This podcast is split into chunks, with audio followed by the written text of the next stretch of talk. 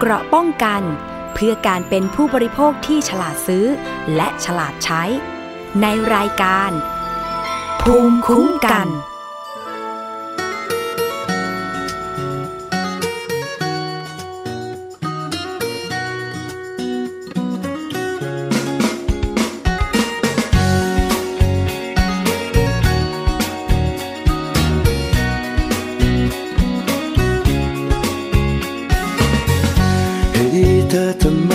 เธอถึงดำดำโอ้แม่งามคำดำเป็นดินสอขนาด2 บีหน้าอกหน้าใจก็ดูเหมือนจะไม่มีจอแบนอย่างนี้หมอเกาหลีคงไม่รับตามท่อนแขนก็จัดว่าใหญ่ผู้หญิงอะไรขาโตใครทำให้เธอโมโหต้องขอหักตายไม่รู้น้ำหนักเท่าไรกล้าฉันให้ดูไหมนี่เธอเอาเธอมาแยกมองแต่ละที่ไม่เห็นจะมีอะไรสวยเลยแต่ดูรวมแล้วมีเสน่ห์เหลือเกินไม่ต้องมาเขินฉันพูดจริงๆเธอมีเสน่ห์มากมายฉันน่ารักไปไหนอยากจะได้อย่างดียิ่งดูยิ่งมีเสน่ห์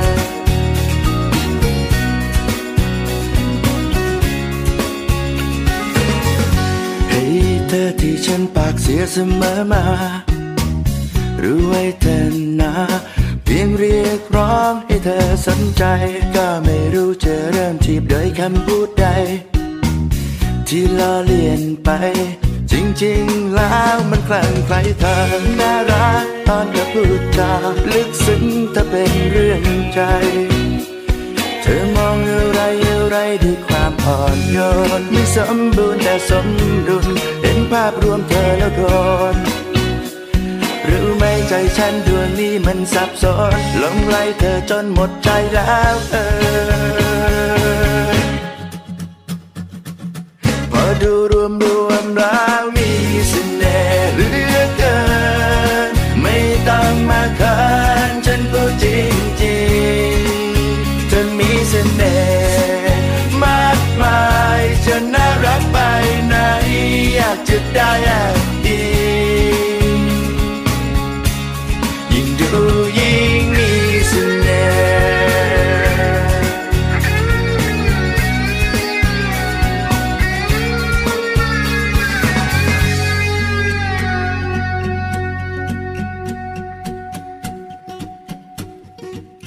มันทำไมดำดำทำไมแบนทำไมแขนใหญ่คนอะไรขาโตมันทำไมดำทำไมแบนทำไมแขนใหญ่คนอะไรขาโตมันทำไมดำทำไมแบนทำไมแขนใหญ่คนอะไรขาโตมันทำไมแล้วทำไมพอดูรวมแล้วมีเสน่ห์เหลือเกินไม่ต้องมาเขินฉันพูดจริงๆเสน่ห์มากมายจะน่ารักไปไหนอยากจะได้อย่างดียิ่งดูยิ่งมีเสน่ห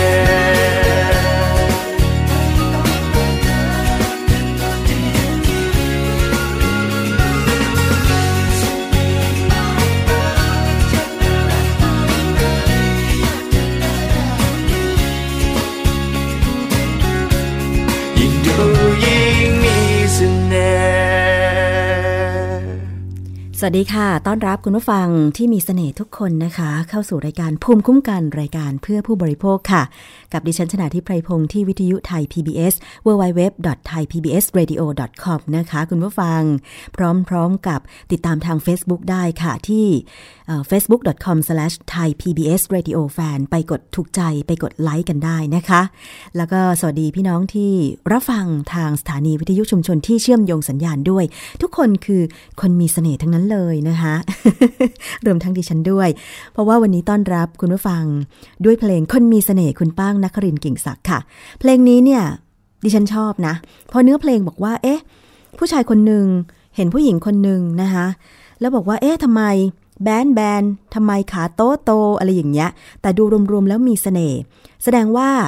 ผู้หญิงคนนั้นเนี่ยก็ต้องมีอะไรน่าดึงดูดใจมากกว่ารูปลักษณ์ภายนอกก็คือจิตใจภายในที่เป็นคนดีแล้วก็ความคิดความอ่านที่สร้างสรรค์ด้วยใช่ไหมคะเพราะฉะนั้นเนี่ยไม่ต้องกลัวหรอกค่ะคุณผู้ฟังว่าเราจะมีรูปร่างลักษณะภายนอกเป็นยังไงเพียงแค่ว่าเราดูแลจิตใจของเราแล้วก็รวมถึงพฤติกรรมอะไรของเราเนี่ยออกมาดีแล้วหรือยังเท่านั้นเองนะคะเชื่อแน่ว่าคุณผู้ฟังหลายคนก็คงจะได้ดูข่าวทั้งโซเชียลมีเดียแล้วก็ทั้งข่าวที่เป็นสื่อหลักก็คือที่มีข้าราชการคนหนึ่งแถบจังหวัดภาคอีสานไปเจอพนักงานปั๊มน้ำมันคนหนึ่ง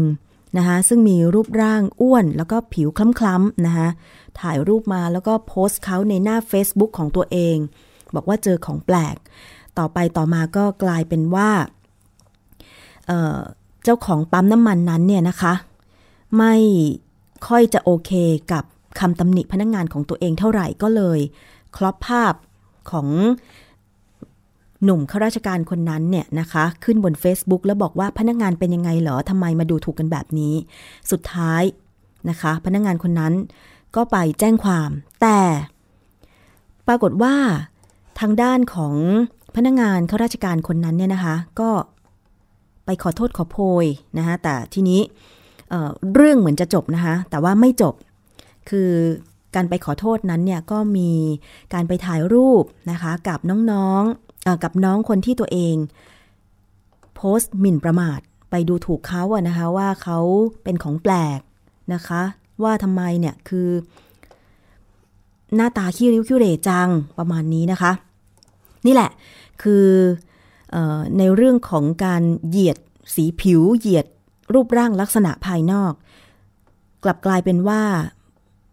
มันเป็นการที่ไปดูถูกเขาผ่านโซเชียลมีเดียอันนี้ในทางกฎหมายแล้วผิดนะคะเพราะว่าถึงแม้เราจะคึกคะนองอะไรก็ตามถึงแม้ว่าเราจะหน้าตาดียังไงก็ตามเนี่ยแต่เราไม่มีสิทธิ์ที่จะไปโพสต์รูปใครในรูปลักษณะแบบประจานเขาแบบนั้นนะคะเพราะว่าเขาอับอายเห็นบอกตามข่าวตอนแรก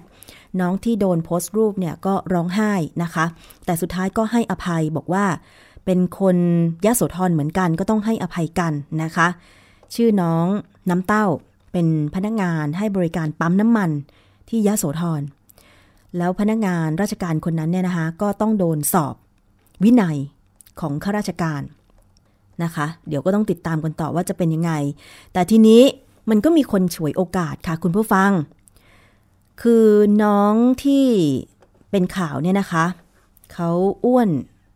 ใช่ไหมคะแต่ว่ามันมีคนฉวยโอกาสอย่างนี้คือมีอยู่เพจหนึ่ง Facebook หนึ่งนะคะฉวยโอกาสน้องกำลังเป็นกระแสอยู่บอกว่าประกาศช่วยตามหาน้องคนนี้หน่อยนัดอยากจะให้ช่วยน้องเขาผอมไปเลยจะดูแลน้องตลอดระยะเวลา1ปีเอาให้สวยเอาให้เลิศไปเลยใครแชร์โพสต์ใครสามารถติดต่อน้องเขาได้ติดต่อนัดมาเลยคนที่ติดต่อได้เนี่ยจะให้ 5,000 ส่วนคนไลค์คนแชร์ถือว่าช่วยกันจะแจก 1,000 ซึ่งคนนี้เนี่ยนะคะจะช่วยให้เขาสวยได้ยังไงเพราะว่าถ้าใครเคยดูเกี่ยวกับFacebook ที่มีการขายผลิตภัณฑ์เสริมความงามเนี่ยจะรู้นะคะโดยเฉพาะพวกยาลดความอ้วนเนี่ยตอนนี้ก็ขายทางออนไลน์กันเยอะซึ่งคนโพสต์ที่ให้ช่วยตามหาน้องที่เป็นพนักงานปั๊มน้ำมันเนี่ยคือเขาขายอาหารเสริมลดความอ้วนแล้วก็บอกว่าจะช่วยน้องให้ผอมจะดูแล1ปีคุณผู้ฟังคิดเอาเองนะคะว่าเขาจะให้อะไรน้องทานเขาก็ต้องให้ยาลดความอ้วนที่เขาขายอยู่ให้น้องกินแล้วยาลดความอ้วนมันไม่ใช่ยาที่ปลอดภัยคุณผู้ฟังเพราะว่ามันใส่สารอันตรายซึ่งคุณหมอก็บอกแล้วว่าไม่มียาตัวไหนที่ช่วยทำให้เราผอมนอกจากเราจะควบคุมอาหารแล้วก็ออกกำลังกายปรับพฤติกรรมไม่ใช่ไปทานยาลดความอ้วนแล้วจะผอมนี่คือการฉวยโอกาสจากข่าวที่กำลังเป็นกระแสกันอยู่นะคะซึ่งเพจดังก็มีการแสดงความคิดเห็นกันนะคะว่า อย่าให้น้องคนนี้ได้ทานเลยอย่าลดความอ้วนน้องเขามีจิตใจที่ดีอยู่แล้วรูปร่างลักษณะเป็นยังไงเนี่ยก็ไม่น่าจะสำคัญเท่าไหร่ยกเว้นคนที่จะทำตัวเหมือนข้าราชการหนุ่มคนนั้นนะคะไปติติงเขาว่าเขาไม่สวยเขาอ้วนเขาผิวคล้ำอะไรอย่างนี้แต่ดิฉันเชื่อแน่ว่าเป็นส่วนน้อยที่เป็นอย่างนั้นคนส่วนมากไม่ค่อยมีใครที่จะว่าใครแบบนั้นหรอกค่ะนะคะ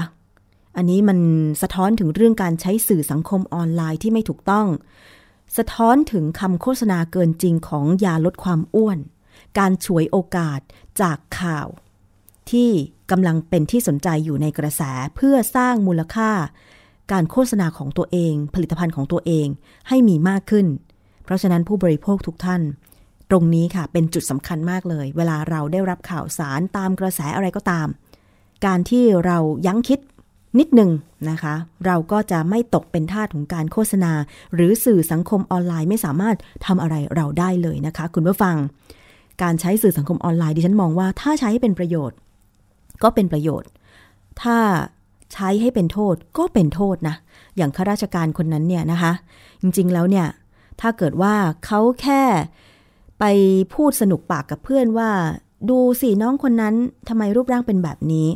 แล้วก็ไม่นำมาโพสต์โดยถ่ายภาพน้องเขาซึ่งเป็นการละเมิดลงบน Facebook เนี่ยก็คงจะไม่เกิดปัญหาเรื่องราวใหญ่โตมาขนาดนี้ถึงขั้นโดนสอบวินัยข้าราชการใช่ไหมคะคือคนเราบางทีมันก็อาจจะคันปากนิดๆหน่อยๆคือแบบก็เมาได้อะไรได้นะคะแต่ว่าไม่ใช่ไปโพสต์ประจานเขาใน Facebook ซึ่งผิด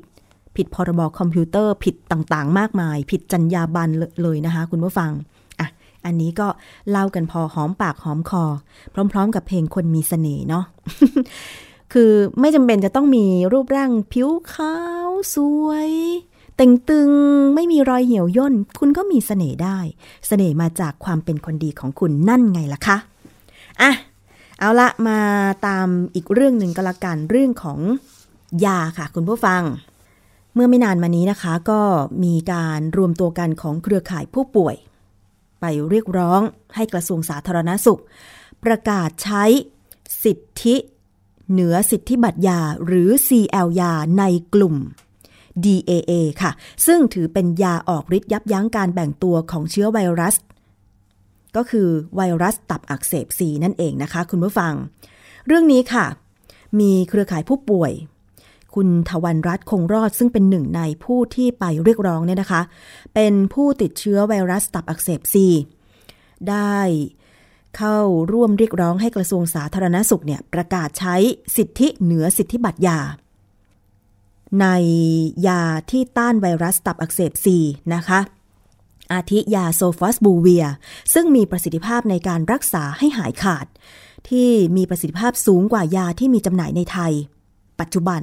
เพราะว่าถ้าหากทำ CL ยากลุ่มนี้ได้ก็จะทำให้ยานั้นมีราคาถูกและผู้ป่วยเข้าถึงได้ง่ายขึ้นนะคะไปฟังเหตุผลของคุณทวรรณรัตน์คงรอดค่ะซึ่งเป็นผู้ติดเชื้อไวรัสตับอักเสบCค่ะก็จะมียาฉีดนะคะยาฉีดนี้ฉีดสัปดาห์ละ1เข็มนะคะยากินก็กินวันละ4เม็ดเช้า2เม็ดเย็น2เม็ดค่ะผลข้างเคียงที่เจอนะคะก็ฉีดเข็มแรกเลยแล้วก็เริ่มรักษาสัปดาห์แรกจะปวดหัวเป็นไข้แล้วก็เวียนศีรษะคือจนลุกไม่ได้นะคะคือช่วงที่รักษาตอนแรกจะทำอะไรไม่ได้เลยนะคะก็จะ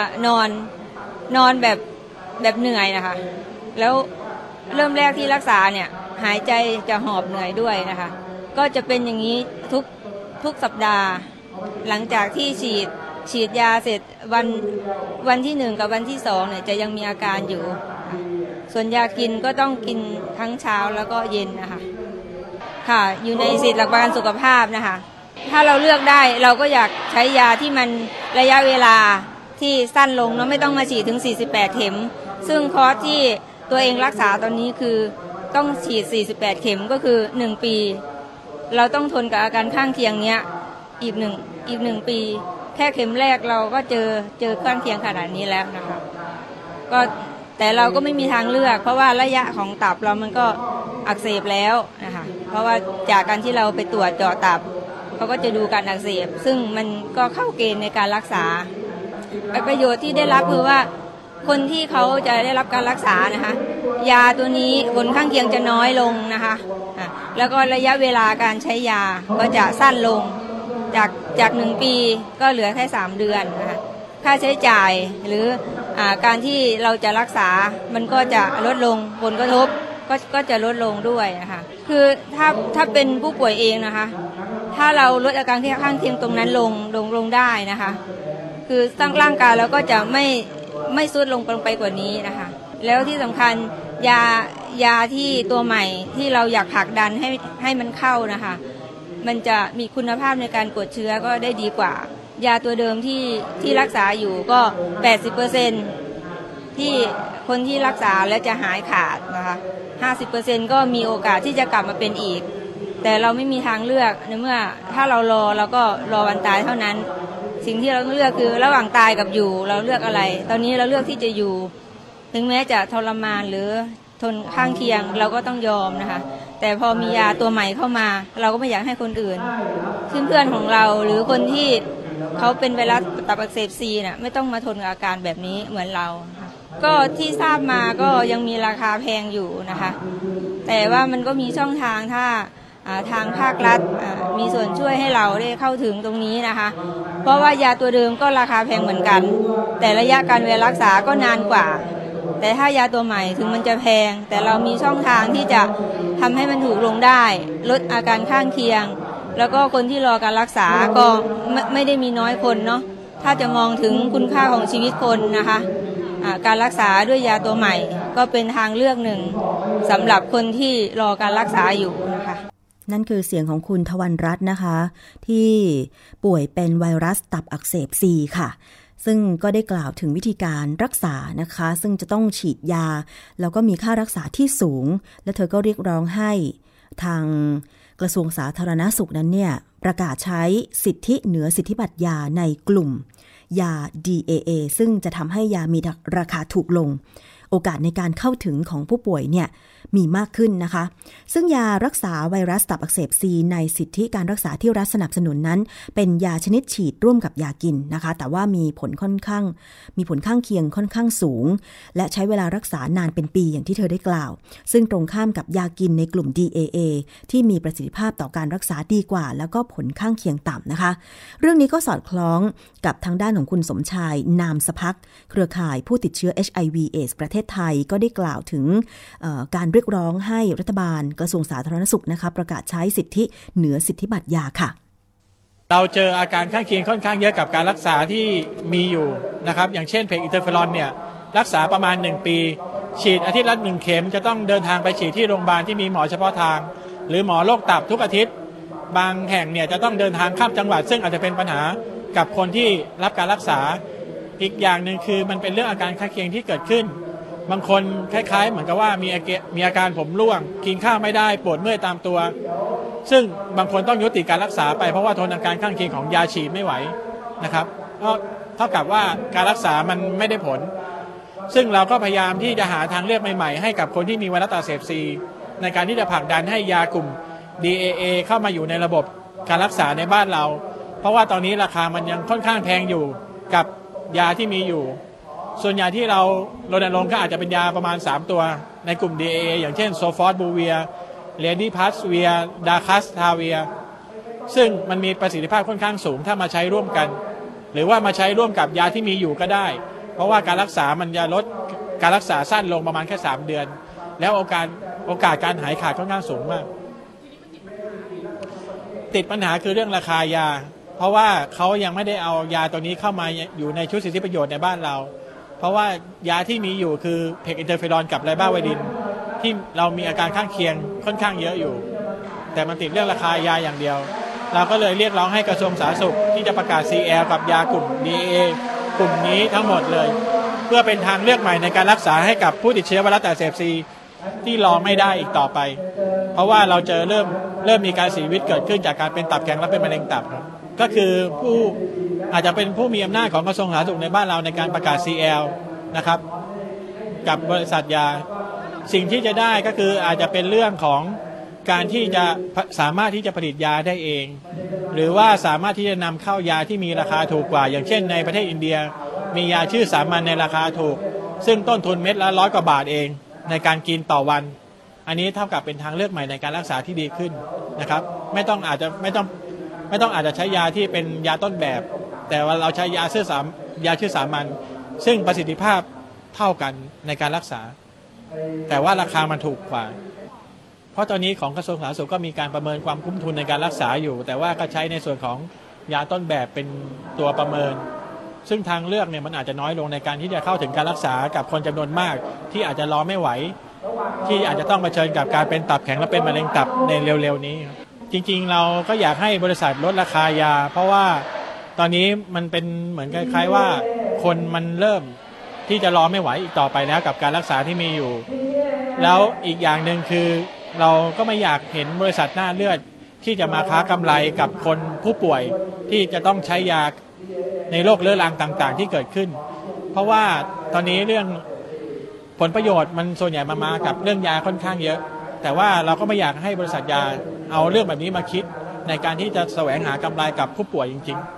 ค่ะนั่นคือเสียงของคุณสมชายนามสภักเครือข่ายผู้ติดเชื้อ HIV/AIDS ประเทศไทยนะคะได้กล่าวถึงเหตุผลที่จะต้องเรียกร้องให้ทางรัฐบาลนั้นเนี่ยประกาศใช้สิทธิเหนือสิทธิบัตรยาในกลุ่มยาต้านไวรัสตับอักเสบซีนะคะก็สอดคล้องกับคุณนิมิตเทียนอุดมค่ะที่ก็ได้บอกเหตุผลเช่นกันนะคะว่าทำไมถึงจะต้องออกมาเรียกร้องในครั้งนี้ค่ะคือต้องก็บอกอย่างนี้ก่อนเริ่มต้นก็คือว่า CL เนี่ยมันเป็นข้อกฎหมายที่อนุญาตให้รัฐเนี่ยหยิบข้อกฎหมายนี้มาใช้แก้ปัญหาวิกฤตของประเทศโดยที่ถ้าการแก้ปัญหานั้นเนี่ยจะได้มาจากการใช้ผลิตภัณฑ์ที่ติดสิทธิบัตรนะครับมันคือเริ่มต้นด้วยมาตรา51 52 53ได้ไล่มาอนุญาตให้รัฐทำนะครับนั้นการที่เราเรียกร้องให้ทำ CL เนี่ยก็คือเรียกร้องให้รัฐเนี่ยใช้กฎหมายมาแก้ปัญหาวิกฤตอันนี้ถามว่ามันจะได้ประโยชน์อะไรประโยชน์เบื้องต้นที่เราได้ก่อนเลยครั้งแรกก็คือว่าจะทำให้ผู้ป่วยเนี่ยเข้าถึงยาเข้าถึงการรักษาเพราะว่าปัญหาตอนนี้ก็คือว่า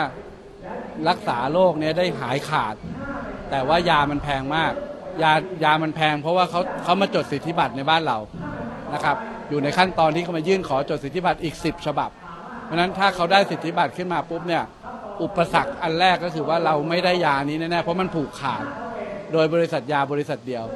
นะครับราคามันแพงเมื่อราคามันแพงปุ๊บเนี่ยโดยระบบหลักประกันโดยงบประมาณด้านสาธารณสุขของประเทศเนี่ยเราไม่มีความสามารถทางด้านการเงิน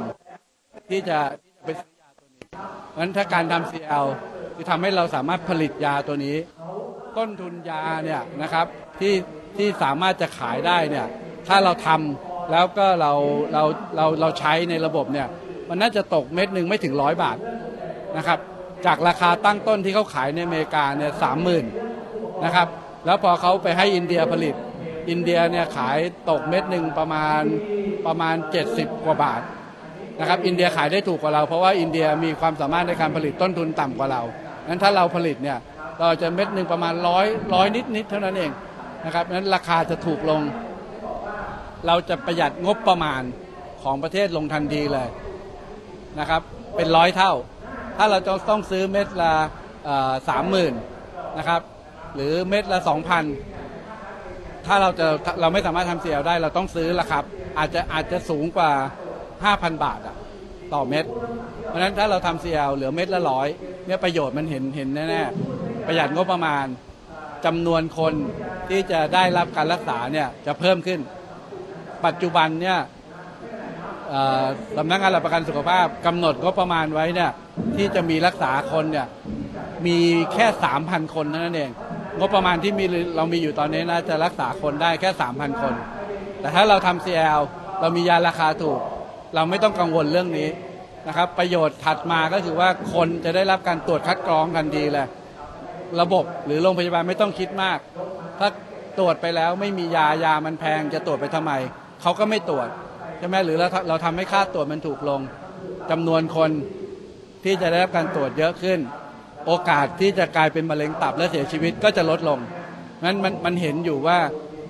ทางเลือกของเราที่จะเราจะช่วยคนให้ได้รับการรักษาเนี่ยมันก็คือต้องประกาศ CL คือยาที่มีอยู่ทุกวันนี้เนี่ยที่เป็นยาฉีดเนี่ย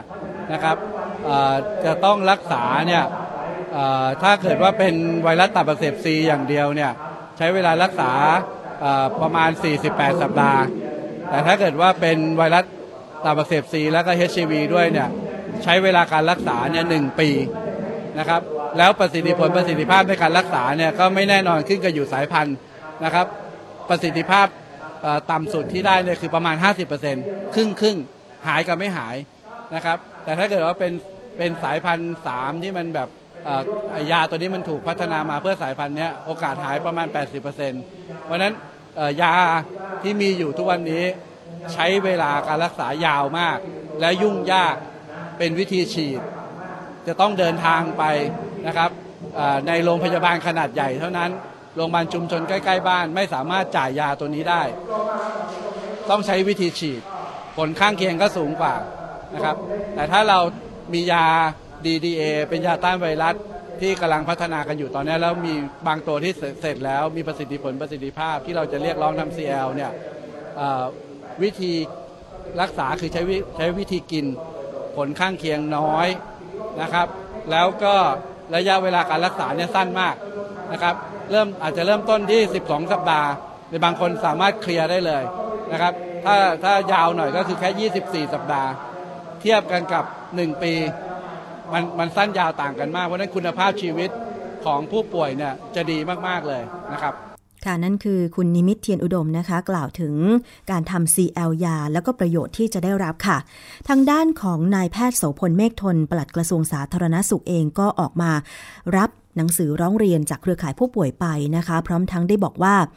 องค์การอนามัยโลกเนี่ยกำหนดให้แต่ละประเทศนั้นสามารถประกาศใช้ CL ยาได้แต่ว่าหากเกิดวิกฤตสาธารณสุขซึ่งขณะนี้อยู่ระหว่างการพิจารณาของหน่วยงานที่เกี่ยวข้องไปฟังรายละเอียดเพิ่มเติมจากนายแพทย์โสพลค่ะปัญหาก็คือมีผู้ป่วยเกี่ยวกับตับอักเสบชนิด C นะครับซึ่งติดจากทางเลือดนะครับแล้วก็มีพี่น้องคนไทยได้รับผลกระทบประมาณสัก 500,000 ถึง 1 ล้านคนนะครับและถ้าไม่ได้รับการดูแลรักษาเนี่ยอาจจะกลายเป็นตับแข็งแล้วก็เป็นมะเร็งแล้วก็เสียชีวิตได้นะครับนี่มันมียาอยู่นะครับให้การรักษาเนี่ยตอนนี้จริงๆเป็นสิทธิ์ของสปสช.อยู่แล้วให้สิทธิ์นะครับแต่เป็นยาซึ่งมีผลข้างเคียงเยอะนะครับแล้วได้ผลการรักษาเนี่ยอาจจะประมาณสัก 50% นะในขณะเดียวกันมีเทคโนโลยีใหญ่มีเทคโนโลยีใหม่มียาที่เป็นยากินด้วยนะครับแต่ว่ายาราคาแพงมากนะครับตอนนี้ทางองค์การเภสัชกรรมนะครับทางอย.นะครับทางกระทรวงนะฮะแล้วก็ทางกรมควบคุมโรคเนี่ยพยายามหาทางอยู่นะครับที่จะทำยังไงให้ยาชนิดนี้เข้ามาใช้ในประเทศไทยแล้วก็ในราคาซึ่งเหมาะสมนะค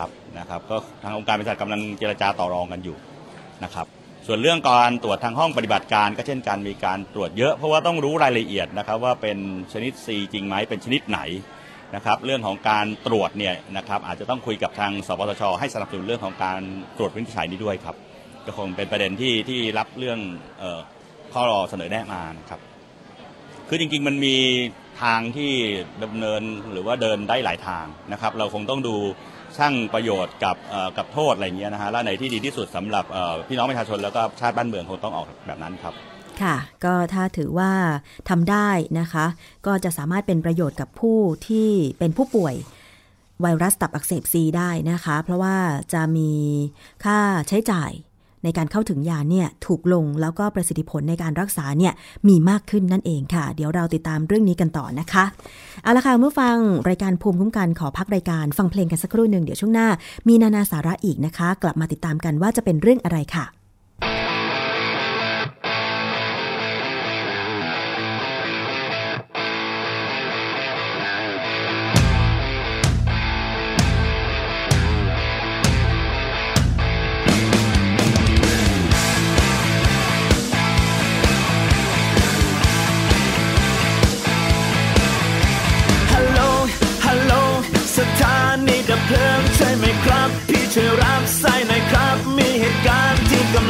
จะวุ่นวายกลับผมจึงโทรมาหาให้พี่ช่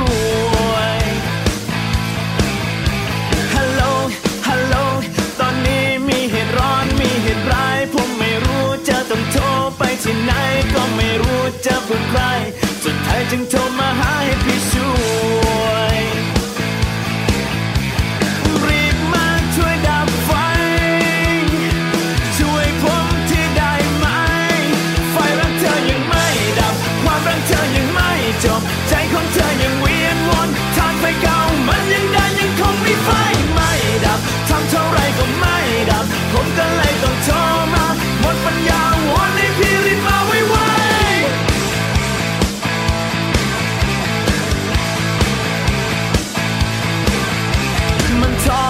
มันแท้พี่รู้ใช่ไหมครับว่าที่ผมโดนอย่างนี้มันไม่ไหวมันไม่ดีทำอย่างนี้มันไม่แฟร์คงมีแต่พี่ที่ช่วยผมได้ฮัลโหลพี่ครับฮัลโหลได้ยินไหมช่วยหน่อยครับผมไม่รู้จะต้องโทรไปที่ไหนก็ไม่รู้จะเป็นใครพี่นึกเอาหนึ่งก็ช่วยไม่ได้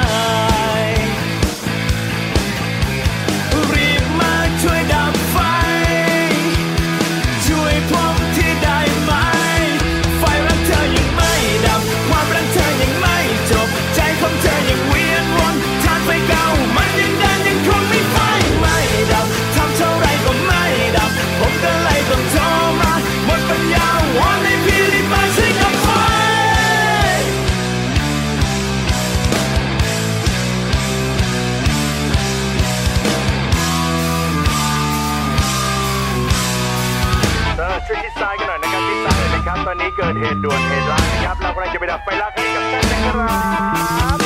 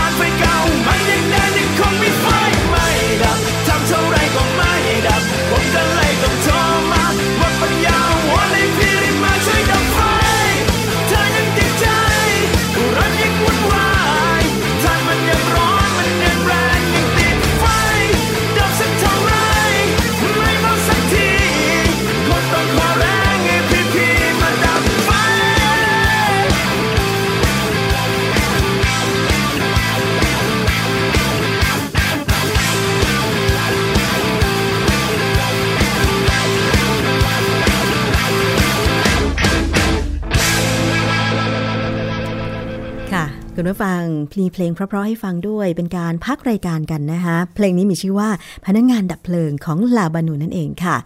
ไปฟังนานาสาระกันเลยติดตามกันดูซิว่าวันนี้คุณยศพรพยุงสวรรค์จะนำเสนอเรื่องอะไรค่ะนานาสาระ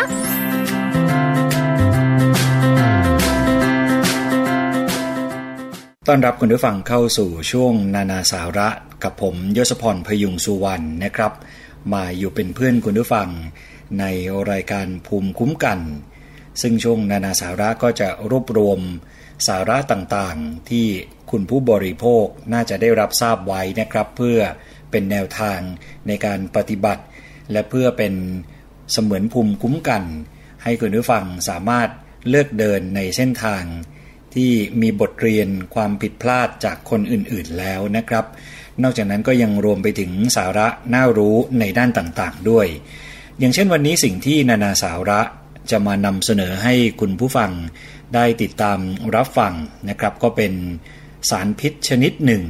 ซึ่งมีอันตรายและเป็นสารในการก่อมะเร็งโดยเฉพาะมะเร็งตับด้วยสารชนิดที่ว่านี้เนี่ยนะครับมีโอกาสที่เราจะเจอในชีวิตประจำวันก็คือสารอัลฟาท็อกซินซึ่งเป็นหนึ่งในสาเหตุของมะเร็งและมักจะมีการปนเปื้อนในอาหารแห้งนะครับเช่นพริกป่นกระเทียมหอมกุ้งแห้งที่มีการเก็บรักษาได้ไม่ดีลองมาทำความรู้จักอัลฟาท็อกซินกันก่อนนะครับคุณผู้ฟังเพื่อให้คุณผู้ฟังได้เห็นภาพชัดเจนมากขึ้นอัลฟาท็อกซินเนี่ยเป็นสารเคมีมีพิษและก่อมะเร็งที่ผลิตจากราบางชนิดซึ่งเจริญในดินพืชพันธุ์ที่ย่อยสลายฟางและเมล็ดพืชนะครับมักพบในโภคภัณฑ์สำคัญที่เก็บอย่างไม่เหมาะสมเช่นมันสำปะหลังพริกไทยข้าวโพดเมล็ดฝ้ายข้าวเดือยถั่วลิสงข้าวฟ่างเมล็ดดอกทานตะวันผลเปลือกแข็งเมล็ดเดียวข้าวสาลีและเครื่องเทศหลายชนิดเมื่ออาหารที่ปนเปื้อนถูกแปรรูปเนี่ยนะครับอัลฟาท็อกซินจะเข้าสู่แหล่งอาหารทั่วไป ซึ่งมีการพบทั้งในอาหารคนและสัตว์เช่นเดียวกับในอาหารสัตว์สำหรับสัตว์ทางการเกษตรสัตว์ที่ได้อาหารที่ปนเปื้อนสามารถผ่านผลิตภัณฑ์การแปลงอัลฟาท็อกซินสู่ไข่ผลิตภัณฑ์นมและเนื้อสัตว์ได้นะครับคุณผู้ฟังโดยเด็กที่ได้รับผลกระทบจากการสัมผัสอัลฟาท็อกซินมากก็จะเป็นพิษส่งผลต่อการเติบโตของร่างกายการเติบโตก็จะช้าพัฒนาการก็จะช้าตับเสียหายและมีโอกาสที่จะเป็นมะเร็งตับได้นี่คือข้อมูลคร่าวๆเกี่ยวกับเรื่องของอัลฟาท็อกซินคราวนี้ลองมาดูวิธีการในการหลีกเลี่ยงนะครับซึ่งสถาบันโภชนาการมหาวิทยาลัยมหิดลเนี่ยได้พูดถึงการหลีกเลี่ยงก็ต้องบอกว่ายากพอสมควรคือกรณีถ้าเห็นเป็นเชื้อราดำๆในอาหารเนี่ยนะครับบอกได้เลยว่าทิ้งไปเลยครับคุณผู้ฟังคืออย่าไปเสียดายเอาไปล้างน้ำแล้วมาใช้ต่อเพราะอะไรก็เพราะว่าอัลฟาท็อกซินไม่มีสีไม่สามารถมองเห็นด้วยตาเปล่าได้และยังทนความร้อนได้ถึง260องศานั่นหมายความว่าแม้คุณผู้ฟังจะเอามาหุงต้มหรือว่าปรุงอาหารก็ไม่ได้ทำให้สารพิษนี้หายไปได้นะครับเพราะฉะนั้นถ้ามองถึงอาหารที่อยู่ใกล้ตัวอย่างถั่วป่นซึ่งก็มีโอกาสที่จะมีสารอัลฟาท็อกซินที่ว่านี้ถ้ามีการเก็บได้ไม่ดีพอนะครับคือถ้าเป็นถั่วป่น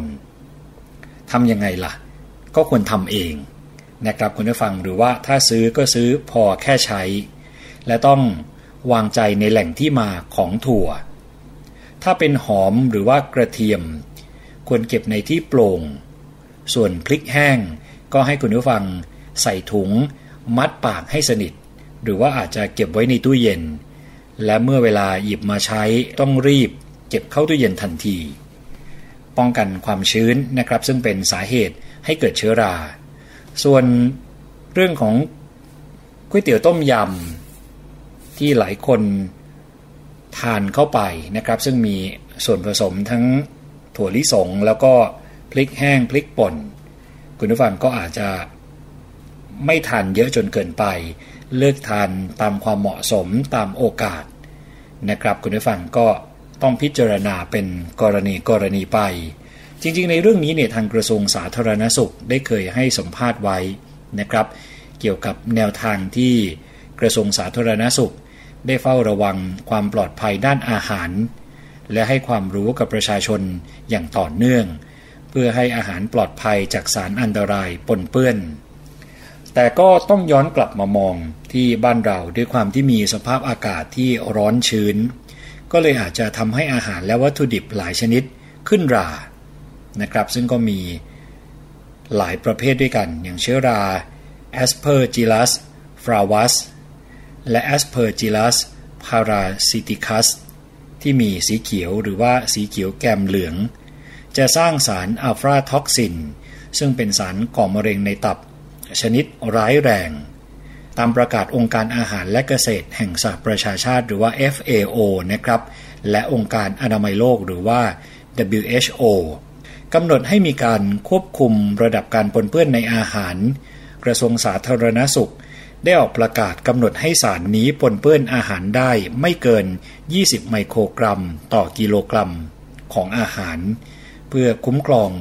ผู้บริโภคในประเทศไทยแล้วนะครับท่าน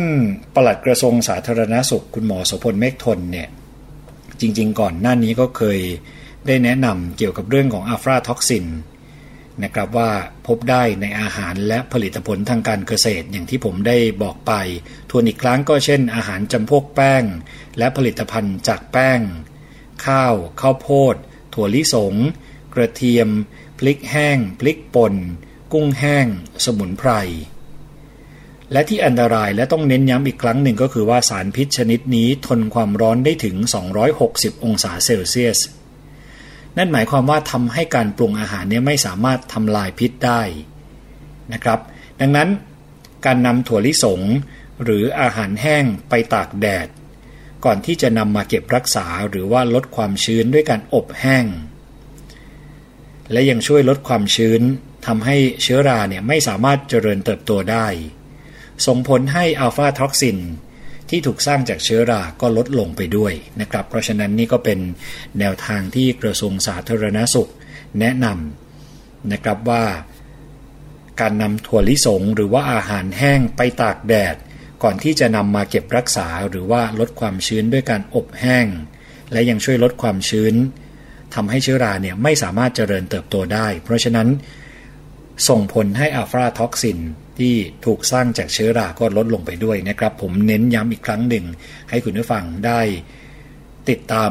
รายละเอียดอย่างชัดๆเพื่อจะเป็นแนวทางของคุณผู้ฟังสำหรับอุปกรณ์จำพวกเครื่องครัวโดยเฉพาะเขียงเนี่ยนะครับก็อาจจะเป็นแหล่งสะสมเชื้อโรคต่างๆได้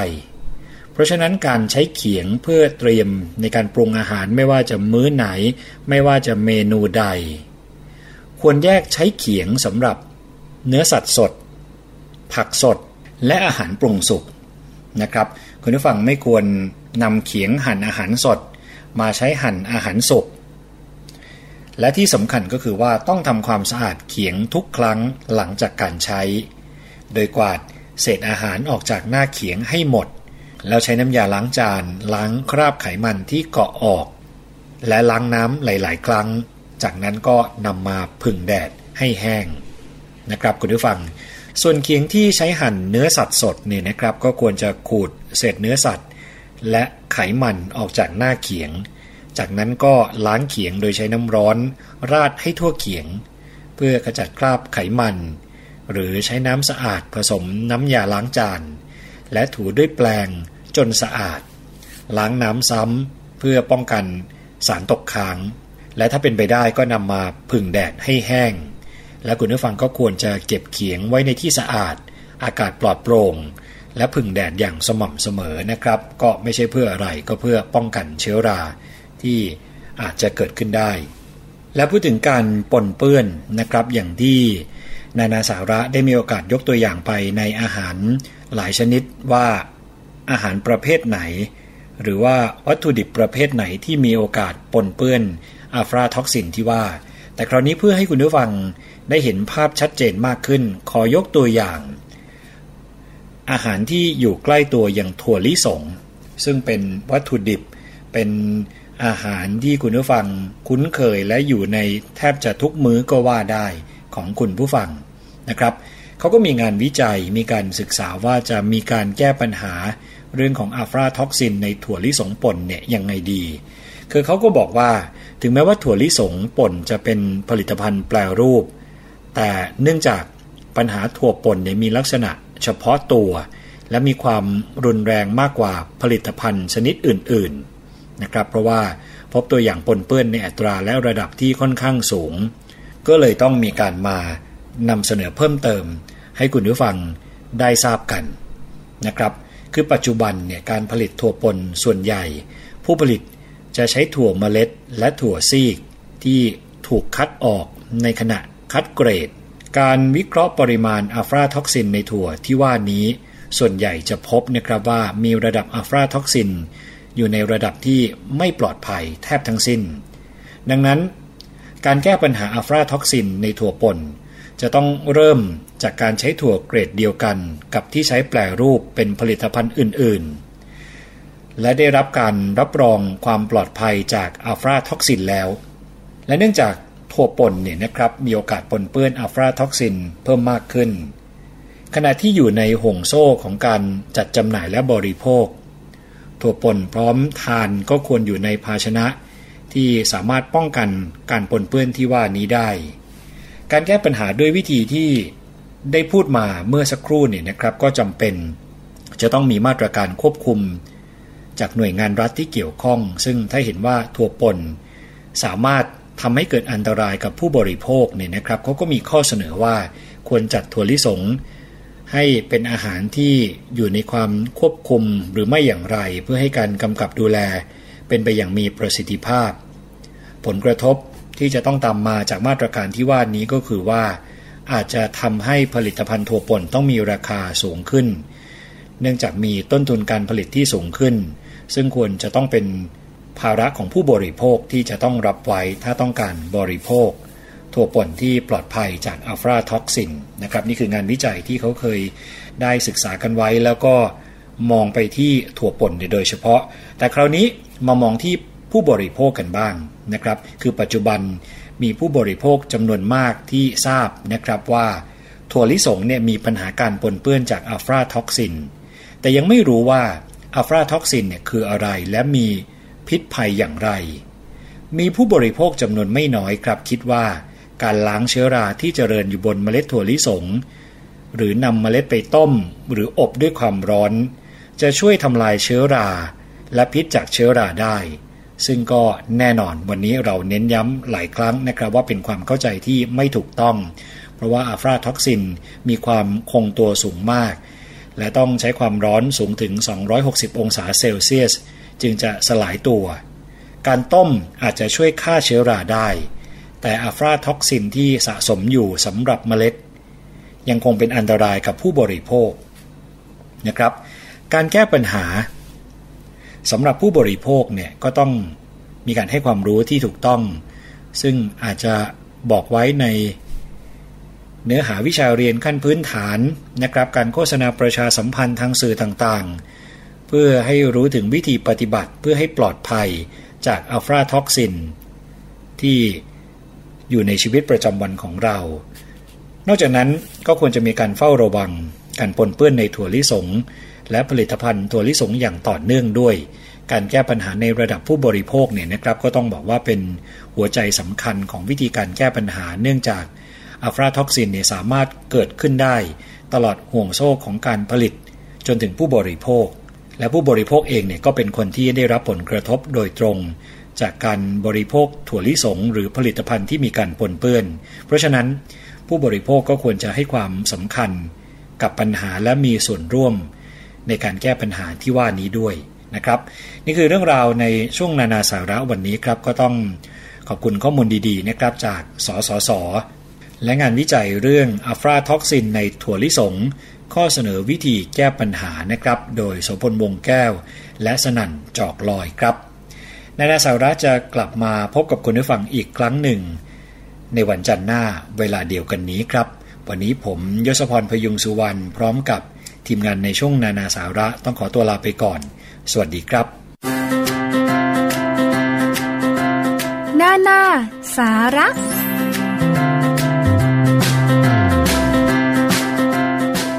ก็ได้ทราบกันไปแล้วนะคะเกี่ยวกับรายละเอียดของอัลฟาท็อกซินที่ปนเปื้อนในอาหารและวิธีการที่ผู้บริโภคจะหลีกเลี่ยงสารพวกนี้เพราะว่าเมื่อสะสมในร่างกายก็จะก่อให้เกิดโรคตามมานะคะคุณผู้ฟังมาถึงช่วงท้ายของรายการวันนี้ค่ะกับรายการภูมิคุ้มกันดิฉันชนาธิไพพงศ์นะคะเมื่อวันจันทร์นะเพราะว่าเมื่อวานนี้เจอคุณสวนีนะคะเกี่ยวกับกรณีที่เคเบิลทีวีอย่าง CTHประกาศจะยุติการออกอากาศรายการทุกแพลตฟอร์มมีผลตั้งแต่1กันยายน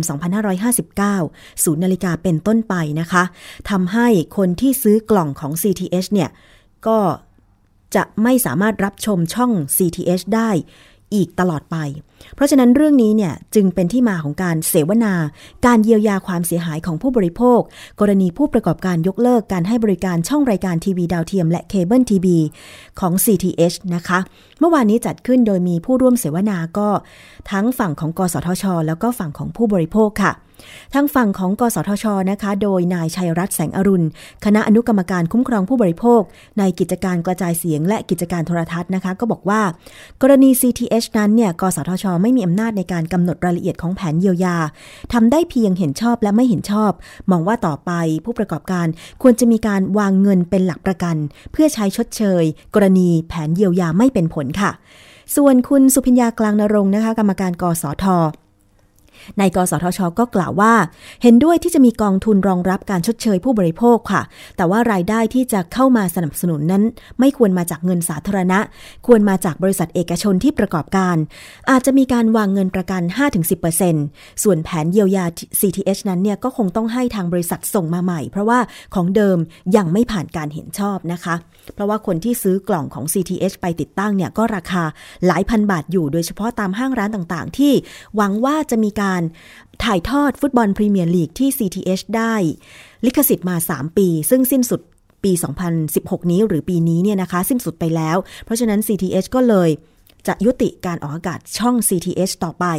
เพราะฉะนั้นเนี่ยทางฝั่งผู้บริโภคโดยคุณสารี อ๋องสมหวังเลขาธิการมูลนิธิเพื่อผู้บริโภคก็บอกว่า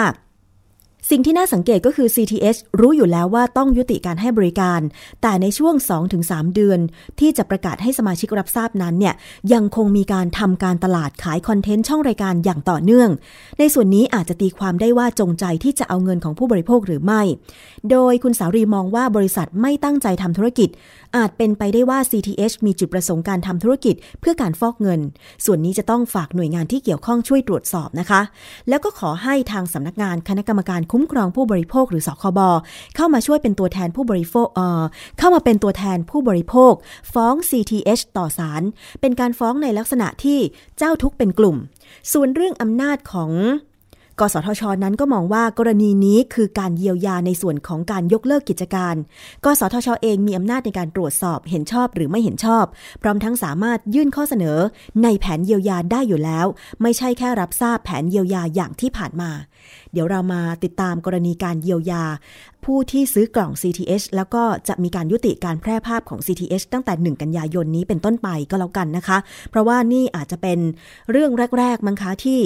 ช่องทีวีดาวเทียมและเคเบิลทีวียกเลิกการออกอากาศไปทั้งที่ได้ขายกล่องแล้วก็มีการโฆษณาในการทำคอนเทนต์รายการต่างๆไปล่วงหน้าแล้วด้วยค่ะคุณผู้ฟังเอาละค่ะนี่คือทั้งหมดของรายการภูมิคุ้มกันนะคะคงจะต้องลากันไปก่อนด้วยเพลงนี้แหละค่ะดิฉันกลับมาวันพรุ่งนี้นะคะสวัสดีค่ะ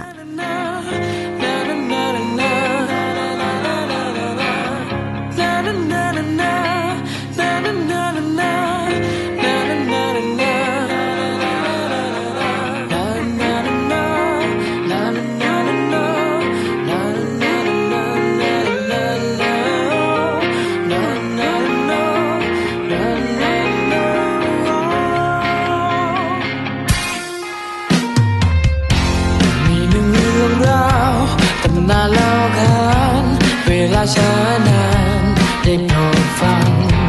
กระตาตัวน้อยเฝ้ามองดวงจันทร์ที่เดิมทุกวันไม่ห่างไกลสวยงามโอ้จันทราดวงดาราส่องลงมาฉันเชื่อใจฝันไปจะวันหนึ่งจะวันใดจะไขว่ลาคว้ามามันก็เลยต้อง